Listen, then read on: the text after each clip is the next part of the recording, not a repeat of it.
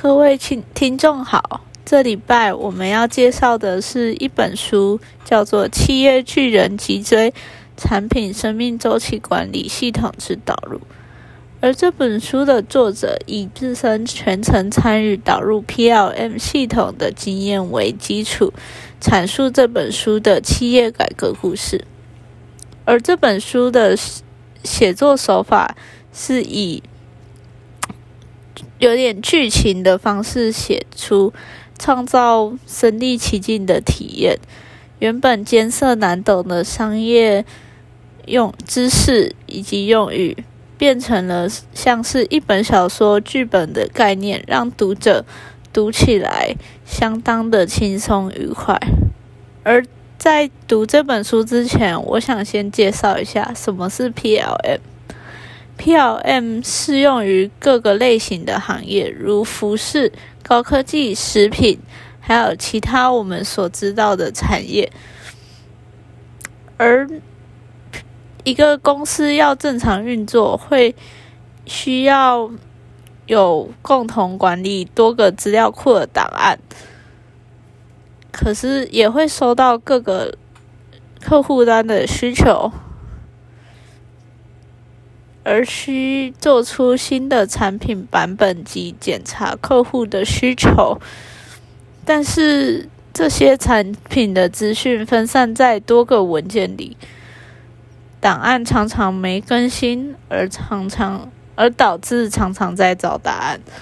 而有一个方法能更快的开发出新的产品，提高产品的品质，就是与同事协同合作。接下来我要介绍给你一个方法，就是 PLM 系统，它可以管理整个生命周期，从概念到废弃，从设计到制造，从服务到废弃。透过 PLM，客户需要新产品时，只要填写数据，询问确定的规格。就可以透过储存在其他方地方的原始档案资讯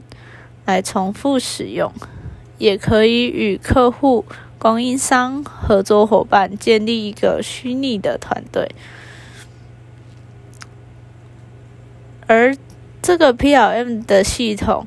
是可以广泛的运用，像是也有系统称为 ERP。能够提提供电子商务环境，增加产品品质及可靠性，还可以自动上传数据，也可以透过管理各个的档案、包装标签等等，优化每一个项目的阶段以及时间，并可以有效的提升效率，能提升寻找数据的效率，让工程。变得更加流畅，所以呢，PLN 系统是可以改善产品上市的时间，以及减少在过程中所发生的问题以及误差，而也可以妥善的管理产品，以增加利润，而客户也会因为这种高效率的。而感到非常的高兴，所以经过这些 PLM 的解说之后，相信各个企业能更加的了解 PLM 的系 PLM 系统的重要性以及运作过程，而在深入读这本书之后，能够更加的了解，当导入一个新的系统时。会面临到什么困难，并且，当真正导入后，在使用上该注意到什么，或是有什么问题，也是相当重要的，也是需要人去帮忙解决的。而这个 PLM 管理系统，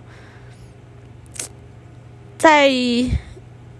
实施的过程中必然遇到一些困难，但是如果能妥善的处理这些问题，相信公司也更能够磅礴的去发展。